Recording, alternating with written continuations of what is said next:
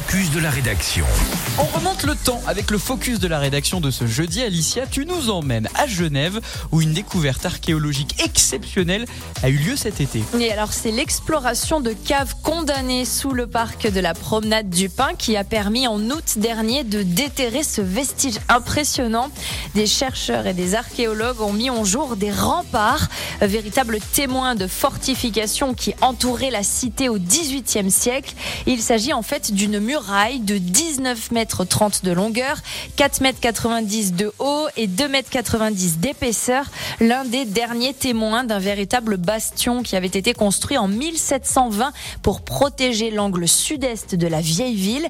À l'époque, hein, il faut s'imaginer que la République genevoise avait très peur de se voir envahir. Alors elle s'est dotée d'une nouvelle enceinte qui était défendue alors par 320 hommes et 11 canons. Le rempart total qui était entouré par des fossés atteignait les 8 mètres 80 de hauteur. Genève qui dispose de plusieurs sites archéologiques assez remarquables. Le plus connu et le plus fréquenté se situe sous la cathédrale Saint-Pierre. Il y en a un autre également sous la promenade Saint-Antoine. En 2019, un labyrinthe souterrain avait aussi été mis au jour sous la rue de l'Athénée, hein, à côté de la vieille ville.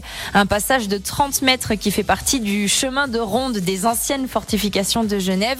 Des fouilles qui sont menées à chaque fois par les chercheurs et archéologues du département du territoire pour le compte de du patrimoine et des sites afin de reconstituer un maximum d'informations, reconstituer surtout le passé qui a forgé notre histoire.